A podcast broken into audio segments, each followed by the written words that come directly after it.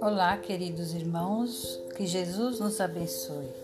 Hoje nós trouxemos uma orientação do nosso querido Francisco Cândido Xavier e diz assim: Embora ninguém possa voltar atrás e fazer um novo começo, qualquer um pode começar agora e fazer um novo fim.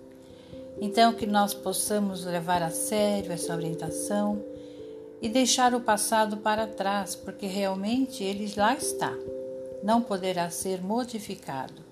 Mas de agora em diante, deste minuto para frente, poderemos fazer o nosso melhor, nesse presente e no futuro. Que assim seja, irmãos queridos, um grande abraço, muita paz para todos.